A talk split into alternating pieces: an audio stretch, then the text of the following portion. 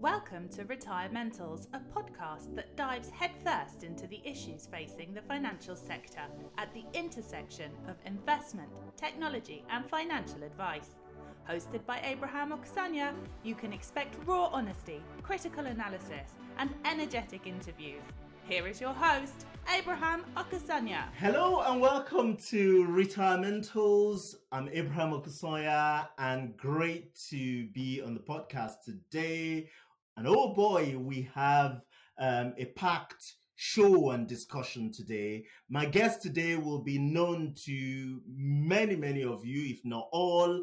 Brett Davidson is the founder and CEO of FP Advance. He's a top 50 most influential people in financial planning in, U, in, in the UK, uh, according to FT Advisor. He's a prolific writer, speaker, and, and an advisor to Financial Advisor. Brett, welcome to Retirementals. Yeah, great to be here, Abraham. Thanks for having me on. So, you've just published a, a, a fantastic paper titled what's next for financial planning in the UK and we're going to we're going to dive into that. But i want to grab a few quotes um, you know from the paper before we go on.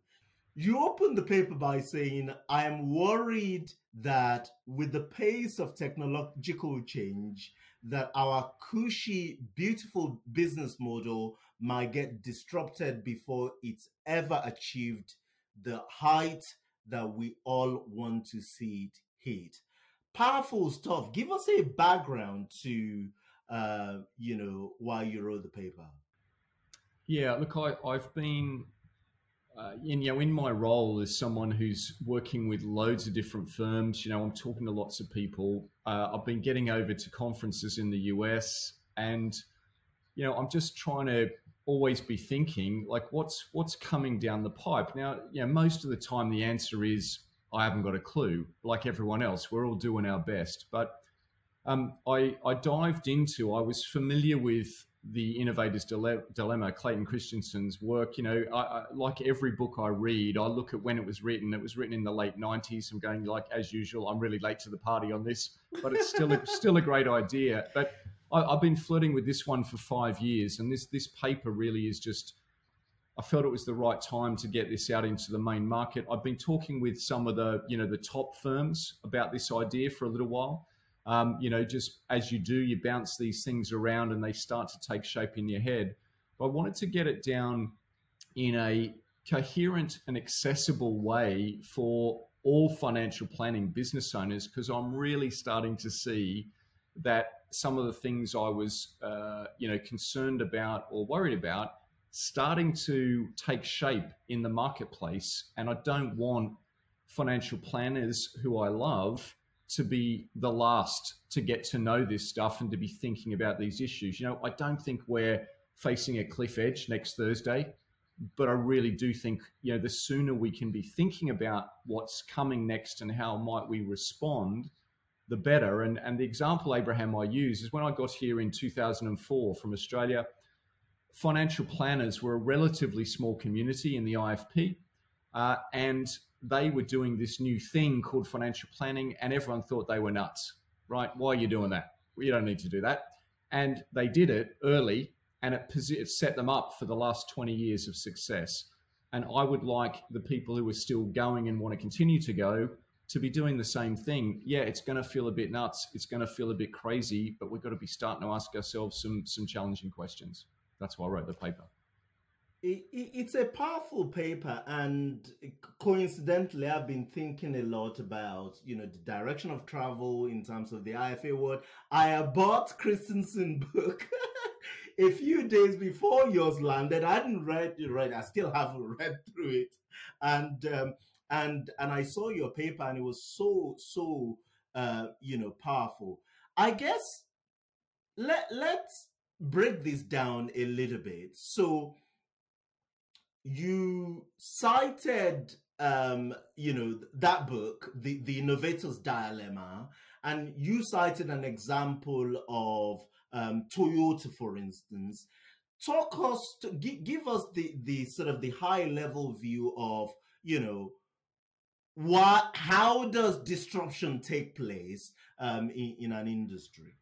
Yeah, so so let, let me let me try and not use Toyota as the example because it's in the paper and people can read it. And I think I think when I use the car industry, people are going, "Oh yeah, but that's the car industry, and it took 50 years." I don't want people to go, "Well, it's going to take 50 years for us." We're in a completely different space. It could take three, right? So we have to right. be really careful about that. But um, I think of Christensen famously went and did a presentation to Andy Grove and the team at Intel and uh, he write he wrote an article about it. And he gets there, he's flown in. They've paid him probably a fortune to be there because he's he's this famous guy. And then they say, "Sorry, old mate, we're running over time." And they say, "Look, you've got 20 minutes." And he says to himself, "Like, what do I do if I just tell them what I know? Nothing's going to happen. Nothing's going to change." So he stuck to his guns and really went through his presentation, which was posing a lot of questions they were trying to tap the watch, going, "Hurry up, mate! Like you got 20 minutes, we got shit to do." But uh, apparently, it really landed with Andy Grove and his team, and they made the decision then to go back down market in the chip market, make a basic chip, and work their way back up. That's how they became number one, Intel, as, as a chip maker. And this is this is, I guess, the innovator's dilemma that it makes no sense right? And when I'm talking to advisors going, hey, I know your financial planning business is killing it. You own the space with retired clients who've got all the money. I'll tell you what, give that up and go and work with people who've got no money and are actually not interested in financial planning. Do that. That'll be great. And they're all looking at me, what are you talking about? This is the whole point. It doesn't make any sense. And and yet, if we don't do that, if we don't disrupt ourselves, someone else, there's plenty of people lining up to come in and do that um, and this was the scary stat when you read the book. Um, in the industries, the, the, the, the, companies, the industries that got disrupted, the last three years of their existence were their most profitable ever. Hmm. Right. So they didn't go out of business in slow decline, seeing it coming 20 years in advance. They were at their peak on fire. And all of a sudden, the exponential nature of disruption just catches up with them and, and they're in trouble. So, you know that's that's why I, I just want to I want people to read the paper. Okay, I think lots of people have come to the conversations with me not having read the paper because they're asking me right. sort of questions that say I haven't made that connection. But go and read the book. It's three hours in the bath, right? You'd be wrinkly at the end, but you can knock it over in three or four hours. It's not a long read, but it just takes you through then the whole raison d'etre of how he got there and the studies he did and how he's seen it apply across different industries. It, it would be easier, by the way, if there's an audio version of that book. I can't find it anywhere, so if anyone can, um, that that would be really helpful. So, so the the point you made in the book is that um, you know financial planning. We we serve you know top five, maybe ten percent of wealth um, in in this country. So we ignore ninety percent of people, and that the way innovation happens is that inferior products, um, you know, cheap, uh, lower cost products, you know, come in and they start essentially, um, you know, addressing and serving that market that is neglected and forgotten by you know but, but, that's been forgotten by our profession. And you cited robo advice as an example of that but many advisors will probably be sitting here thinking, well, you know, robo advice has now been around for 10 years. Um, you know, in the US where they're more prominent, they haven't, um, you know, displaced financial advice meaningfully. So, Brett, what are you talking about? What is this threat? Uh, you know, uh, is, is there anything that we can see, you know, potentially that is a serious threat to, to the business model right now? Yeah, so so I, I'm I'm loath to to name some of those things because you know I've got no more insight than you. If I knew what was going to happen, I'd tell you, and then we could all we could all react appropriately. But it's not quite that straightforward. But I sort of wish I hadn't mentioned robo advice in the paper because I think the consensus is in the US and probably here that pure robo isn't going to be that disruption. Okay, now I, I, we might be wrong. Maybe there's more to run. But what I am seeing is what, what people here are calling hybrid advice. a mix of human and robo. In the US, Bob Veres calls it cyborg advice. Okay, and that mm, that exists mm. already over there. That's a mature model. Um, you know, I think that's the future. And if you if you look at the big brands who've bought tech companies in the last 12 months. There's a list every month. Uh, Rob Kingsbury, who, who hosted our uh, launch of this paper, listed for me all the purchases that have that have gone on. You know, the big brands are making moves into this space. Only on Saturday in the FT Money section, I saw Andy Bell from AJ Bell saying that they're building uh, uh, an app and, a, and a, an offering for this millennial Gen Z group. It's going to disrupt their own existing trading platform, which costs money. The analysts on the call said uh, apparently their share price dropped 8% after he announced all this because the analysts are going, Andy, you're going to cannibalize your own business. And he said, better that we disrupt ourselves than someone else the analysts are wrong. He's right, right, in my opinion. And uh, but this is the common mistake, isn't it? Everyone goes, "Oh, don't do that. That's going to disrupt what you're doing." Go, well, yeah, that's the whole point. If I don't do it, someone else is coming to do that. So yeah, that's that's that's the message I'm trying to get across. This is interesting, and I guess the point you're making is to say it is lazy thinking, in my view, to assume that just because robo advice in in the first version, call it version 1.0, hasn't disrupted financial planning meaningfully, then it can't do that. That that's the whole essence of innovation or disruption that the people who are involved, right, they can't see the what is the thing they, they, they say you know you can't see the outside of a tin you're in right? You know the people who are in the industry they disregard and they you know they, they write off um, this innovation. And what i see though is the likes of vanguard taking robo 1.0 taking that technology and then building um you know what you might call version 2.2 sorry 2.0 where they put advice at, sorry they put technology at the center of what they do and they hire cfps and they open offices you know up and down the country. They're doing that in the us less so in the uk you know could that be the, the disruption that we're talking about um, you know for for financial planning? Yeah, I, I, think certainly it could be. I mean, when when when we rattle off the other brands and the tech companies they've bought, one, I don't know any of the tech companies. Maybe you do because you're more in the space. But the average advisor is going to go, oh, "I've never heard of any of these small tech plays they've bought." But when I hear Vanguard is getting into this space and doing that, yeah, like like a slight chill goes down my spine. They're a credible player who've already disrupted one industry uh, and are completely customer focused and can deliver this at scale for so cheap it's it's it's not real. And so yeah I, I don't know how as an advisor owner i could sit there and think that this might not be a threat. Like i don't know if they will succeed. Maybe they'll just carve out a space and we'll all be as happy as larry coexisting in 20 years. It's possible. But I couldn't let myself sit there and think that thought. If that thought came into my head, I'm going to banish it in a jiffy. You know, as a business owner, I can't think like that. Yeah, it's just it's just it's just mad. So a lot of uh, financial planning businesses are you know small independent lifestyle businesses. And and i don't mean that in a derogatory way. That's a brilliant beautiful thing. And um you know you you can make a decent living you know you can turn over half a million pounds be on the top of your profession with two three people within the business. I guess the question is what should we be do- doing differently than than we're doing right now? Um, you know, we haven't got you know millions of money to buy um, you know robo or disruptive technology.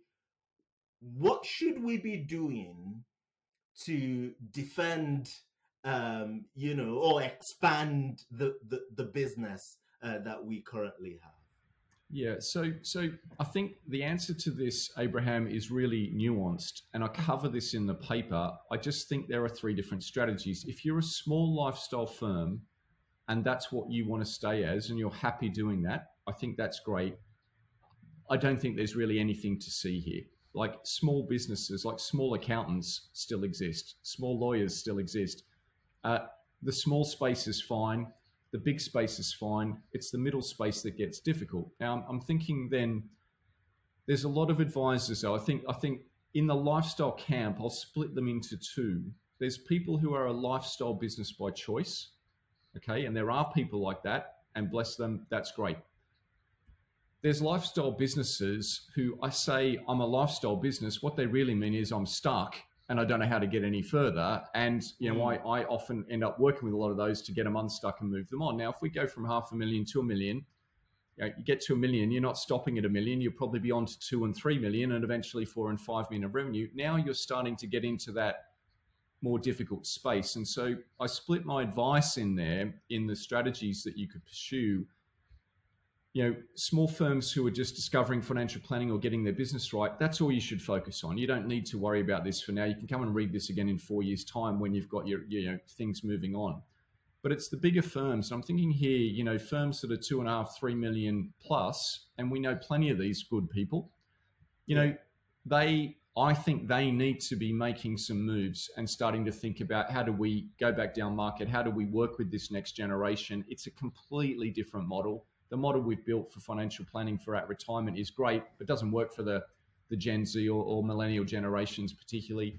Uh, and we've got to we've got to think differently. It's going to be, I think, a hybrid model, a blend of tech and human.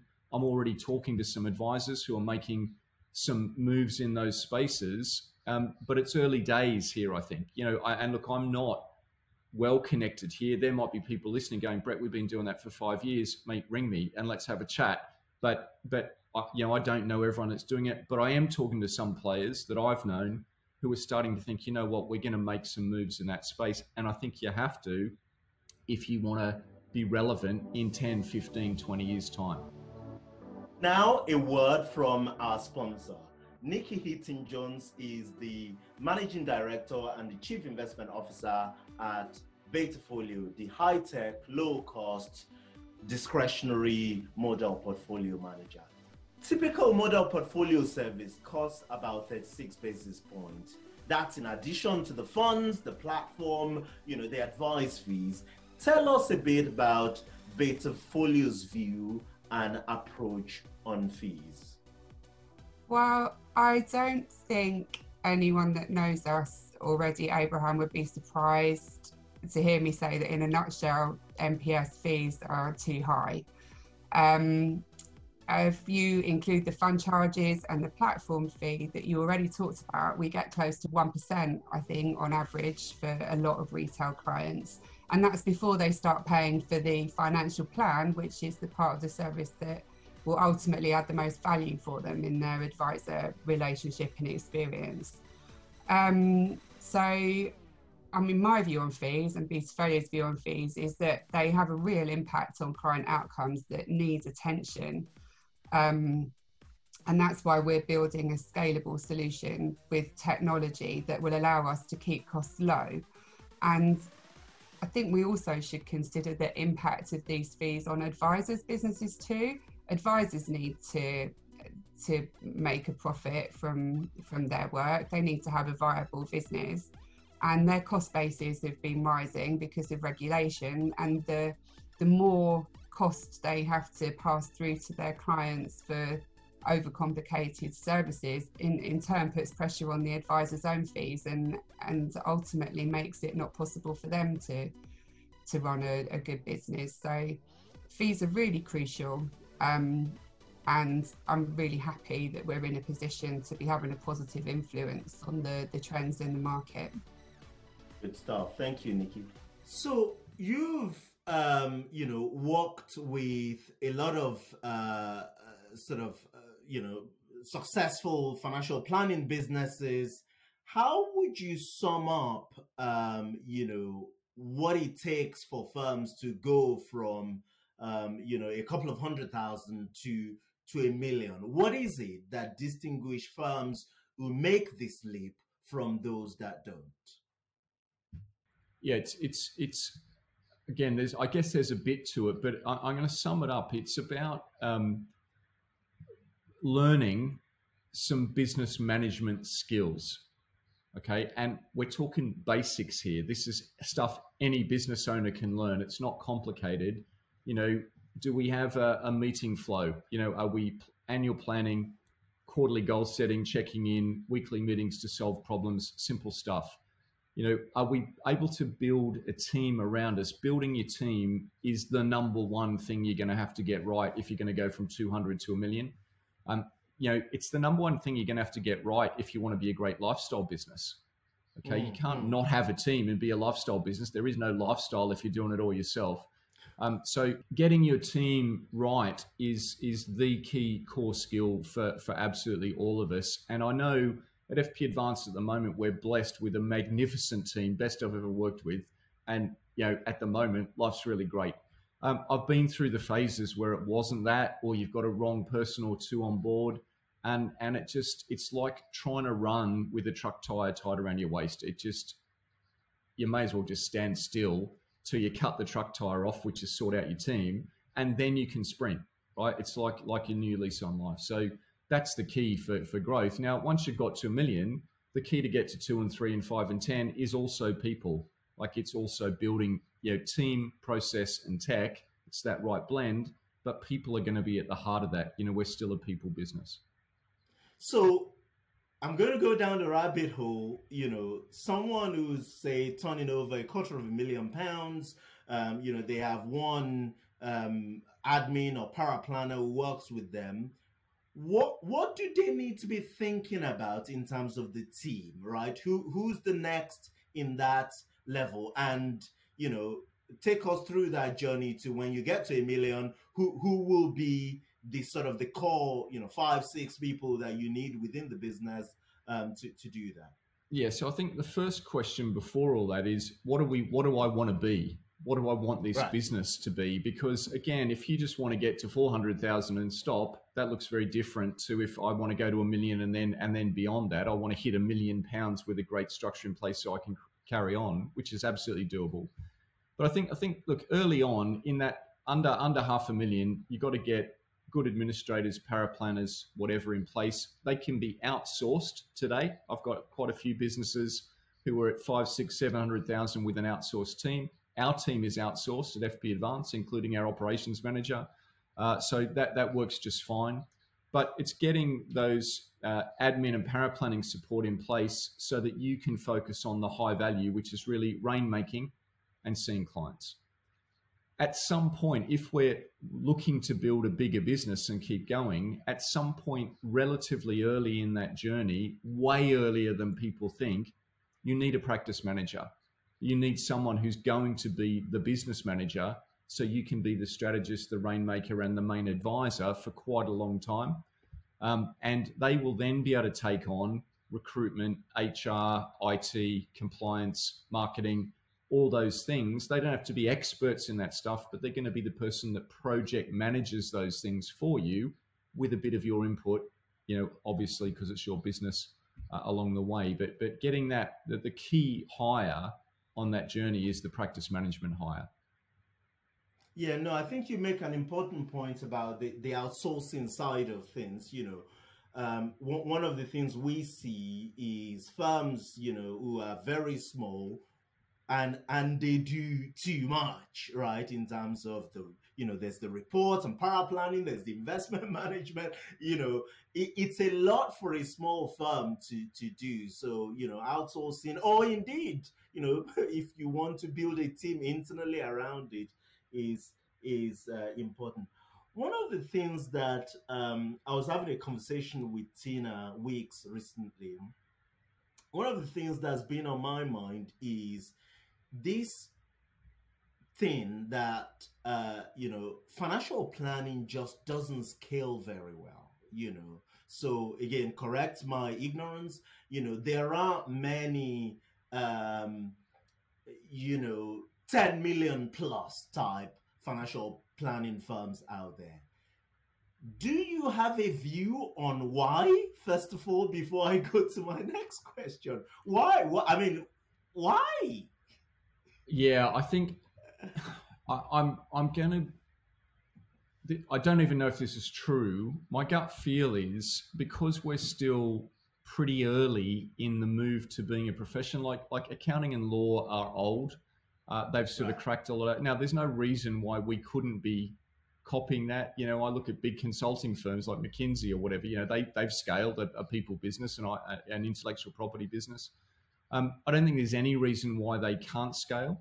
Um, you know, I think players like you know your Paradigm Nortons, your Carbons, your Cooper Parrys, you know, they're they're well down the path and have the management capability to continue to push on. And maybe another 10 years they go from 10 to 35 million or 50 million. I you know i don't know what's mm. possible for them or what their ambition is.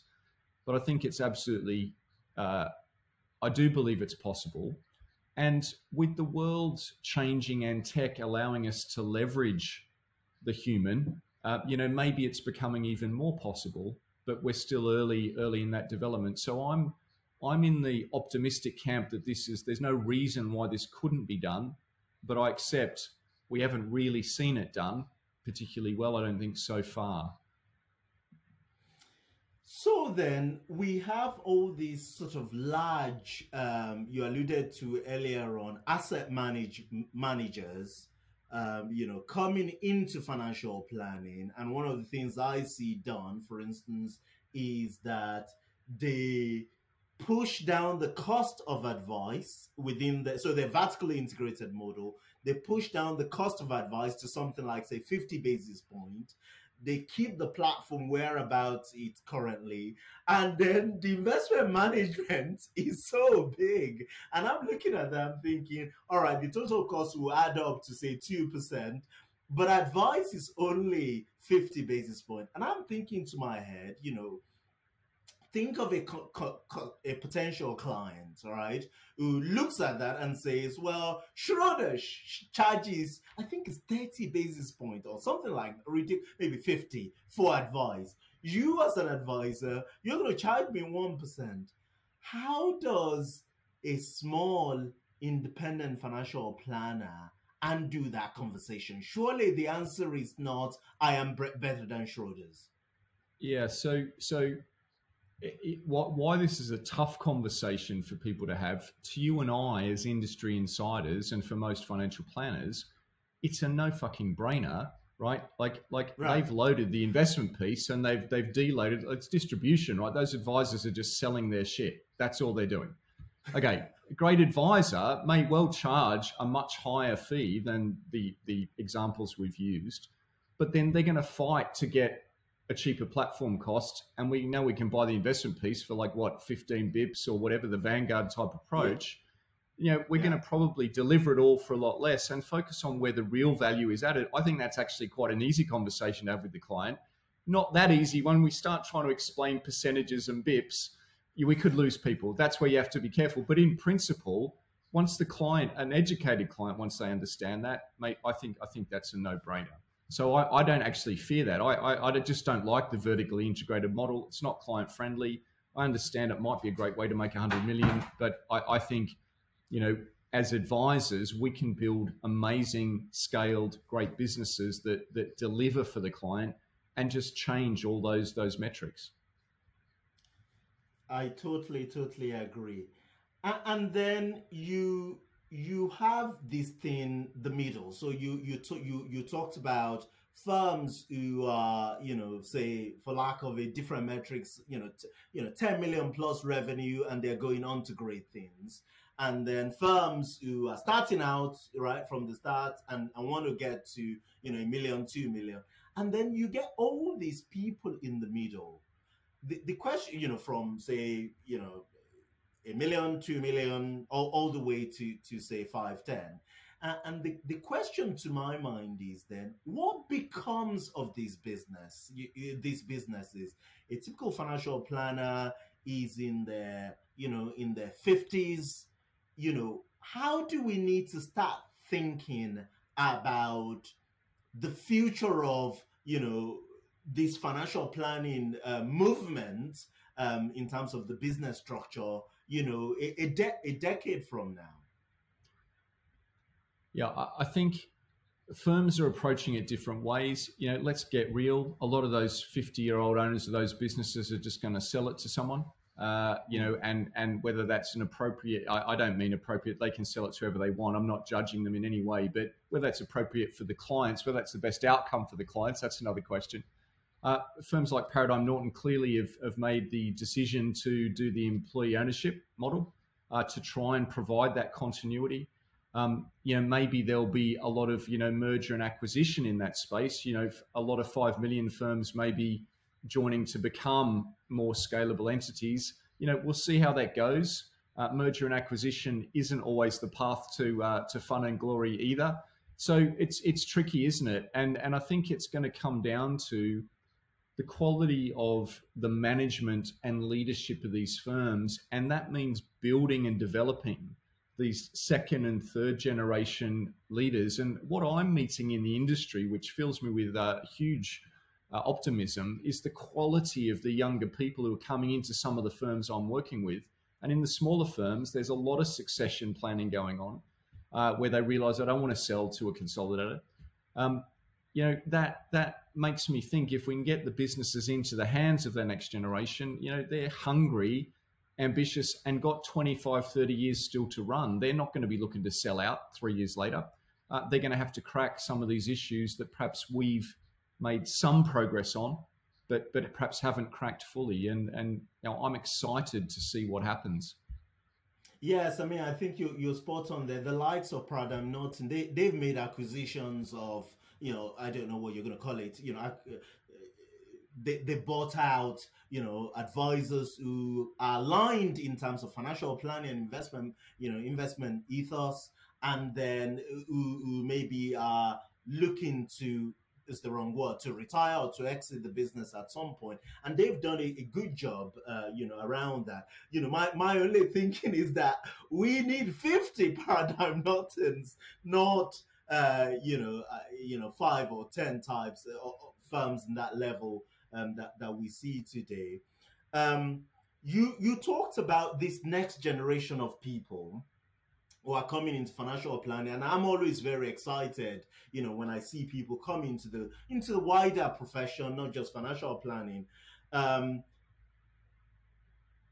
the the the one of the ideas that you put across in the paper is you know this idea to say well give some money, uh, you know, startup capital to these people within financial planning businesses for them to come up with a business model to serve their peers. I was reading that and thinking, uh, this is interesting and dangerous.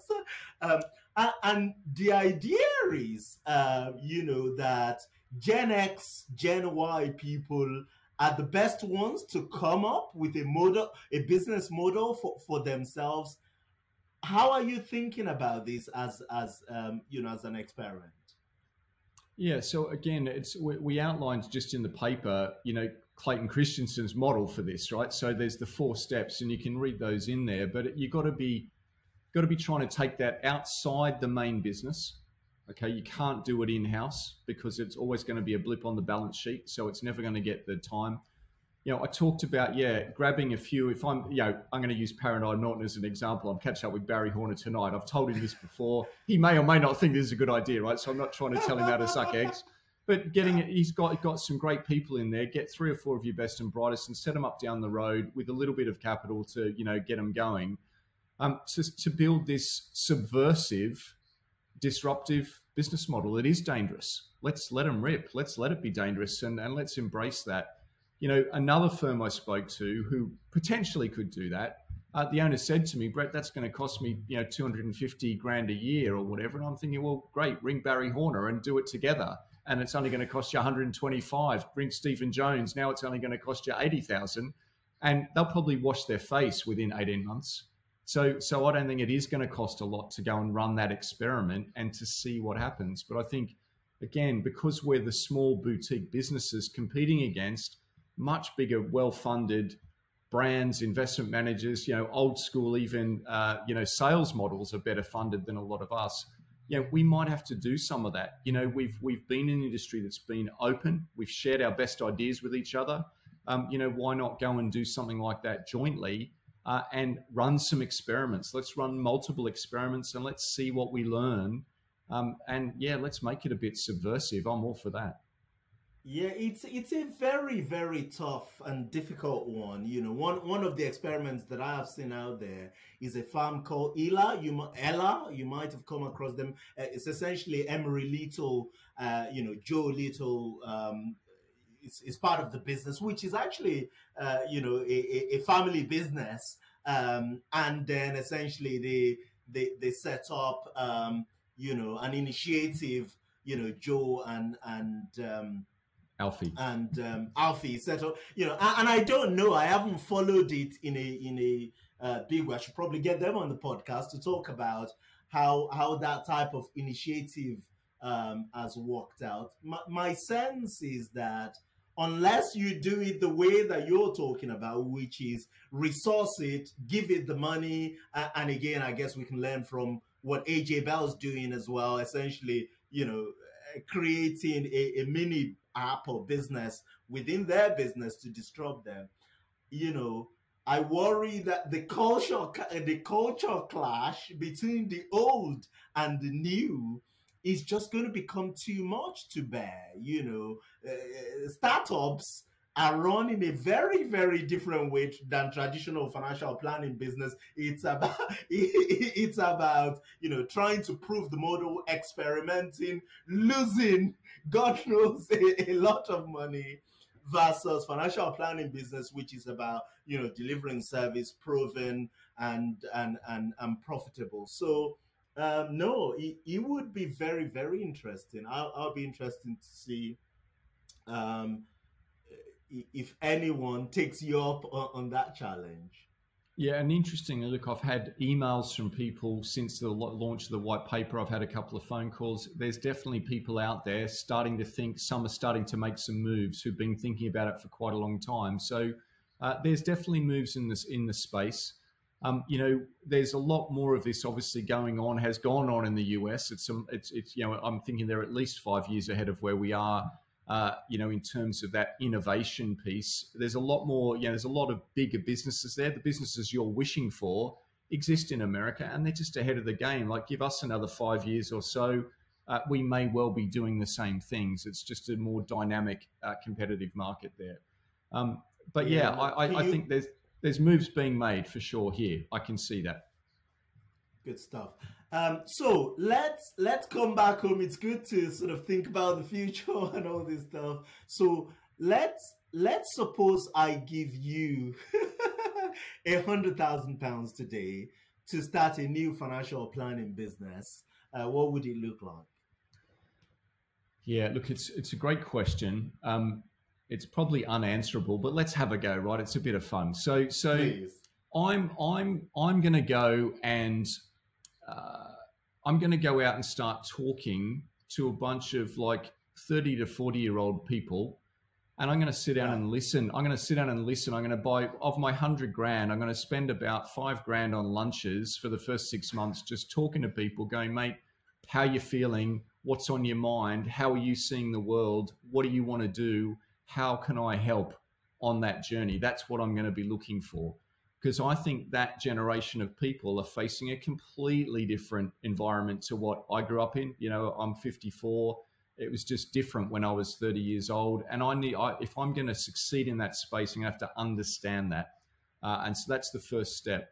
Once I've done that, I think the way I'm looking at it at the moment, and and again, I'm speculating here, Abraham. So forgive me if this doesn't play out, but I'm thinking I've just spent 30 years of my life trying to convince clients that the only way to do this is to look at everything, the holistic approach.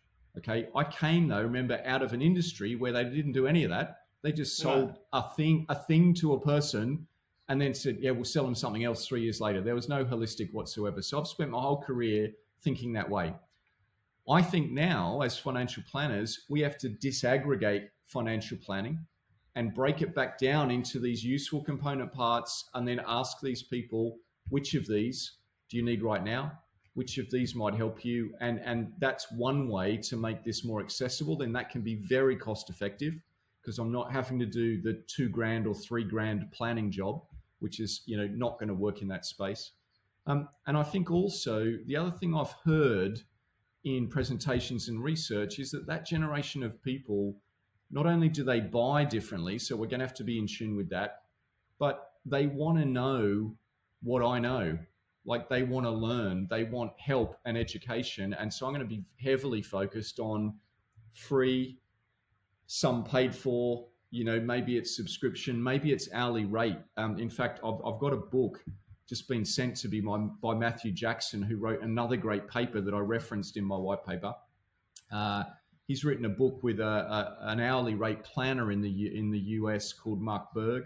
The book's called A Matter of Time. It's all about how you run an hourly rate business model. Now, again, I said to Matthew on a call, mate, I've just spent 30 years going, no, never, never hourly rate, right? I'm not doing that. That's what accountants and lawyers do, and I hate that business model. And I've read the manuscript before this got published, and I'm going, mate, I so get it. This is brilliant, right? And if I'm starting in that market space, hourly rate might be a model and I'm, I'm just so I'm, I'm really going to be approaching this 180 degrees different to the way I'm approaching my at retirement financial planning style business that I've been you know I've been a, a fan of for so long. It's incredible. Thank you for that, Brett. And there is a lot that I, you know, that there's a lot that resonate with me there that I agree with.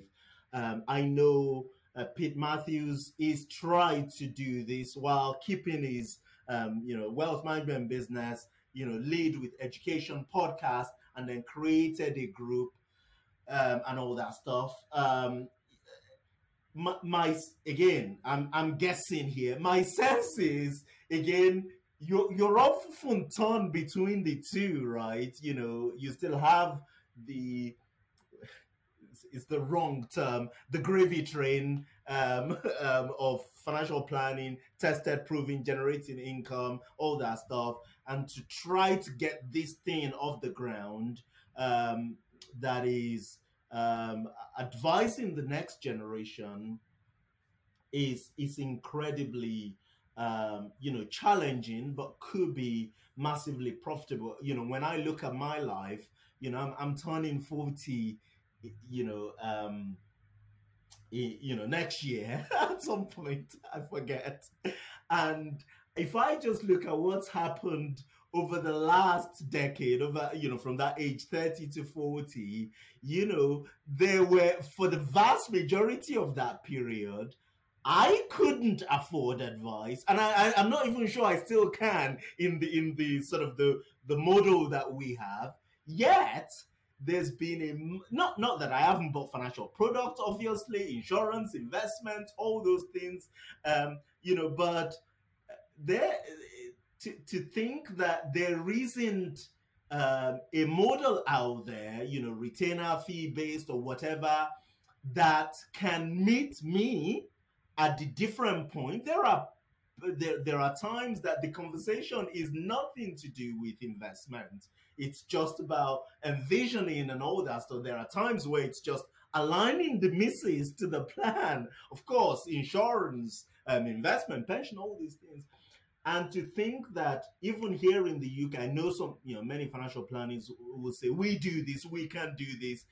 But I cannot think of a name that I go to uh, or a website that I go to that I can click a button and sign up for, uh, uh, you know, a, a, financial planning relationship on a retainer basis um, or something like that. And it'll be interesting to see if uh, if somebody comes in and, and takes you up on that idea. Yeah, no, I, I think you're right, and I think I, I can think of like one or two that might be a bit like that. But again, you know, if, if remember that guy on BBC Question Time who swore he was only in the top 50% of income earners, but he's really in the top 5%. Most of the models I'm seeing are saying, yeah, we're going to work with these people as long as they earn 150 grand a year. Then, you know, I'm going, well, right, mate, that's, right. that's not exactly what I've got in mind here. So, so, um, I think there's a lot more work to be done on that. And as you say, getting that away from the main cash cow business. And Pete Matthews is a great example. I, have always joked I want to be Pete Matthews' manager. Right, I just think I, I, think I could turn that man into a global brand. I just think he's fantastic. Uh, so, so I, I think he's. I know he's making some moves at the moment, and I think when he gets that core business, you know, squared away, he's got this beautiful brand that can go and talk to the public. And I, I think that can be anything. I still have high hopes for Pete. I really do.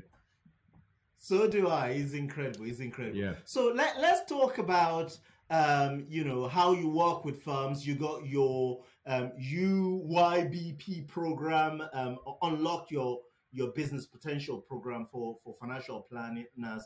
Talk a little bit about how, how that works. Yeah, so it's uncover your business potential. It's um it's a uh, a, a three year uh, program. I call it like an MBA for financial planners, and it's it's when it's for people who are uh, a bit hungry, a bit a bit ambitious, or a bit dissatisfied, and looking to learn the skills to manage and grow a, a, great financial planning firm. If you want to stay at 300 grand, this is not for you.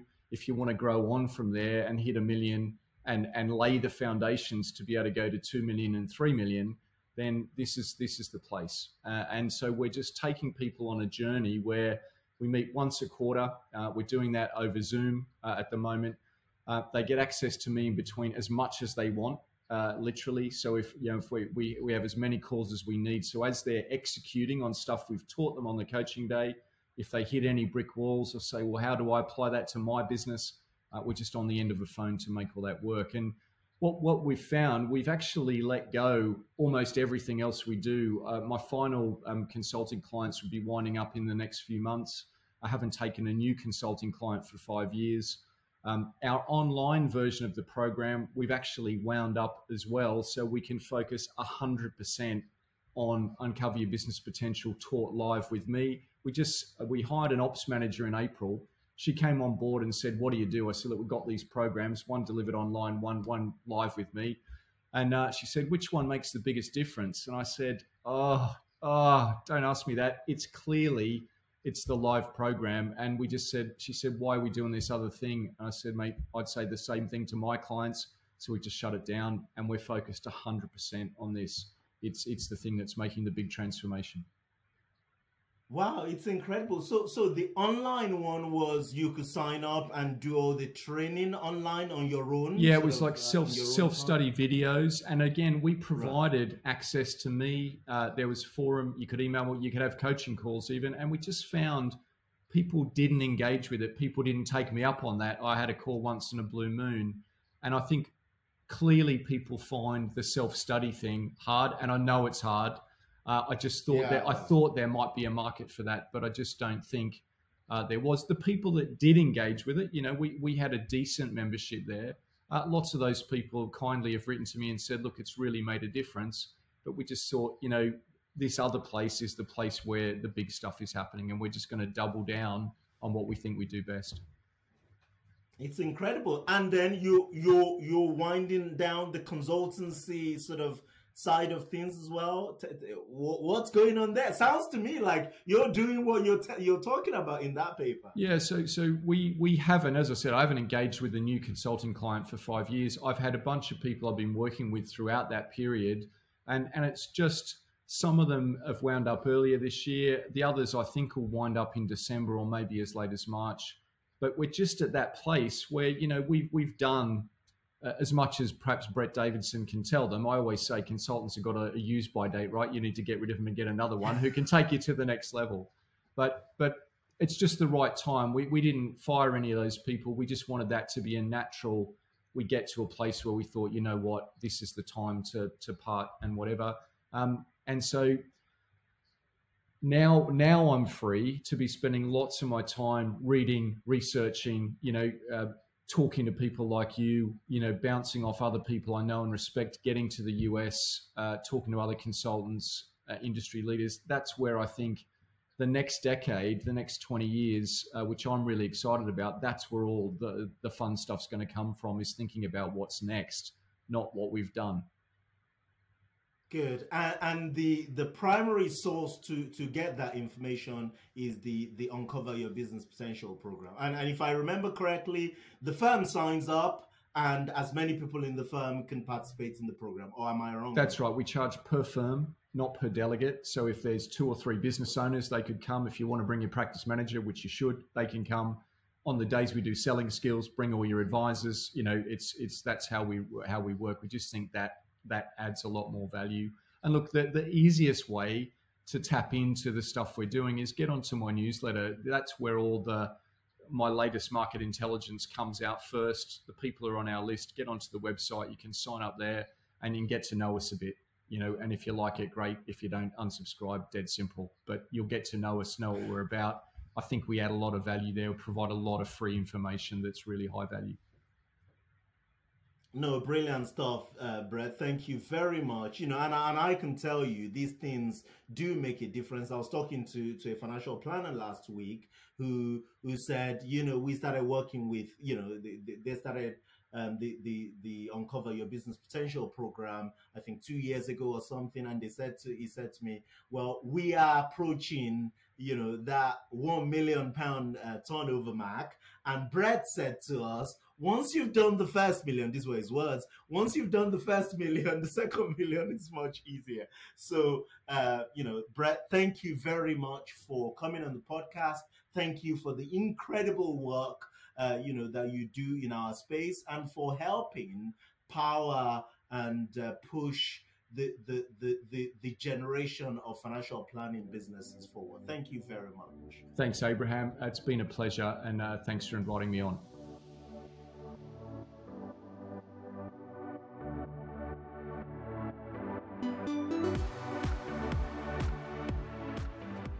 Be remiss if I don't thank my incredible team who worked very hard to put this program together. Thank you, thank you very much, guys. I'd like to thank our sponsors, Timeline app, the retirement planning software, and Betafolio, the high tech, low cost, flat fee model portfolio manager. And you, our listeners, thank you for your time. I hope you've had as much fun listening to the program as we have making it. You can find more about the show at retirementals.co.uk and you can follow me on Twitter. My handle is Abraham on Money. Until next time, thank you and goodbye.